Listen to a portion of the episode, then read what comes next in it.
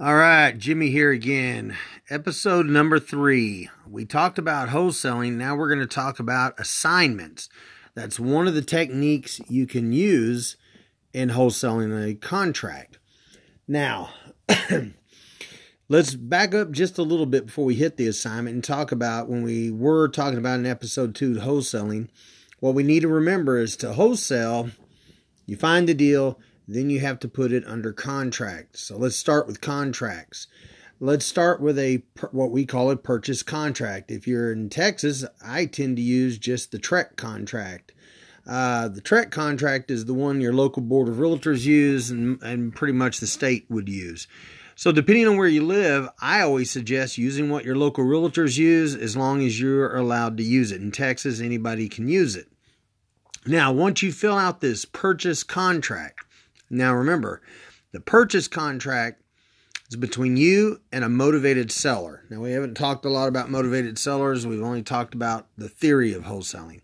But if they're motivated and you can get a good deal, then you've got to put it under contract so you have control of the asset, the house. Uh, you have control under contract stating you're going to buy it, but then you have the ability through the wholesale technique to wholesale that contract to somebody else. So what we'll talk about after you fill out this purchase contract is how we'll use the assignment contract to then sell the purchase contract. Now, purchase contracts do need to be filled out good. I didn't know exactly how to say that, but you need to know what you're doing is what I'm trying to say. Throwing a contract out there is a legal document. If you don't know what you're doing, you could get in trouble. You do need to have certain contingencies in there to protect yourself. Uh, when we do our real estate trainings, we spend quite a bit of time on the T R E C contract, the one here in Texas, showing you how to fill it out, what paragraphs definitely must have something in them, the contingencies, Uh, option money versus earnest money. Do you even need earnest money now with the Texas contract? All those guidelines we go over.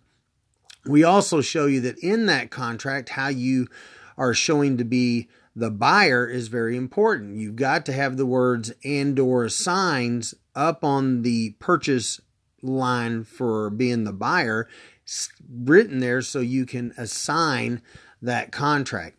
Now, some people will say, hey, the contract's assignable anyway. I'm always like, well, what does it hurt to put it in?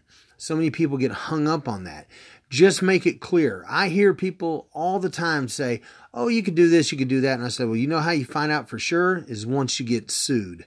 Um, I hear lots of things like that. But once you get it case tried and tested, then you know what will happen. So I'm just better off being safe. Just write it in there. It's either your name or your company name followed by and or assigns.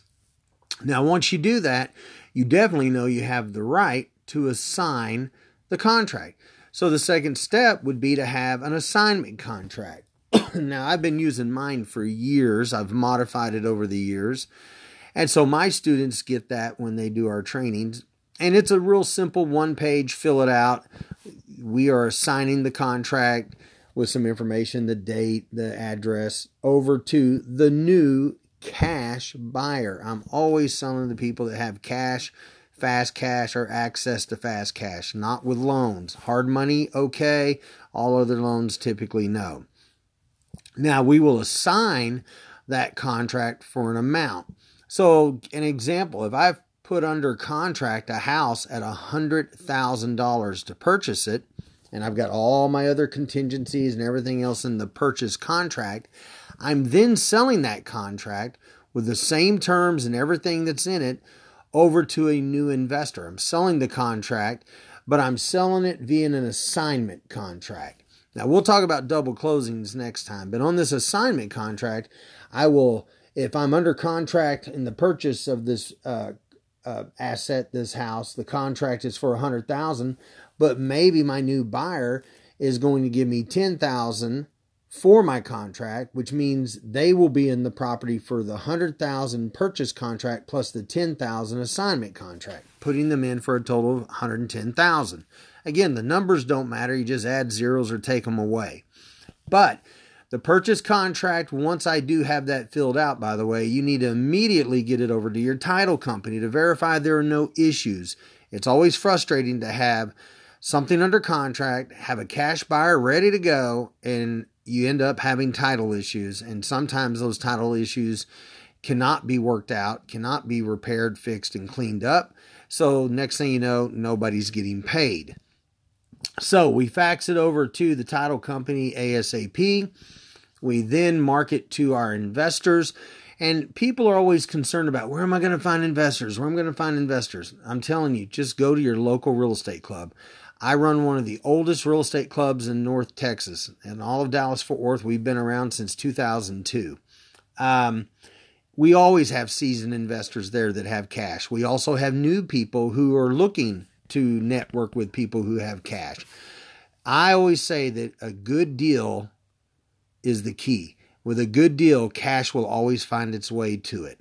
So once you found your buyer that's going to buy your contract, not your house, keep that in mind. You're selling a contract, not a house. You don't want to get in trouble here. Uh, you will assign the contract over for a fee. And the last thing is, just so you know, you might be able to collect some money before the closing. But I'm just telling you, if you're working with me, you will not get paid until it funds at closing. I'm not paying you for something in advance that may or may not close due to some title issues. I always put in that I will pay you in my assignment at closing upon funding. And you and it's a safe way to do it. Yeah, you can get a little bit upfront as non-refundable, things like that. But if that deal falls through because on your end we don't have clear title or you did something wrong, you need to refund that money. I'm big about be in this business, do it and treat it like a business, have integrity and character, because there's a new breed of investor out there that doesn't care. Uh, I am amazed at some of the language I hear out there on social media, that I'm this, I'm that, with every kind of F word and S word and everything else you can think of, uh, saying how great they are. That's not good business. That's just uh, a fly by the seat of your rear end type mentality and don't give a crud about anybody. Do this business right. If you get in a lawsuit, you'll very quickly figure out you're going to stay in business or get out of business or just completely be in a bunch of trouble. Not trying to scare you, but it is a business. You got to do it right. So that's really the assignment technique. Get a property, put it under contract. Use a purchase contract to do it. You have indoor signs in it, and then you can assign it over via the assignment contract to whoever the buyer is that's going to fulfill on your purchase contract. Hope that helps. Went a little longer than I want. I'm trying to keep them five minutes. Definitely never going over ten if I can help it. So next time we'll cover double closings. That's a little different. Hope you're enjoying these. And this is episode number three. I am Jimmy Reed. You can check us out at jimmy reed dot net if you're interested in any kind of training, from wholesaling to finding deals through probate or just becoming debt-free. We have all that. And again, take care. God bless and have a great week.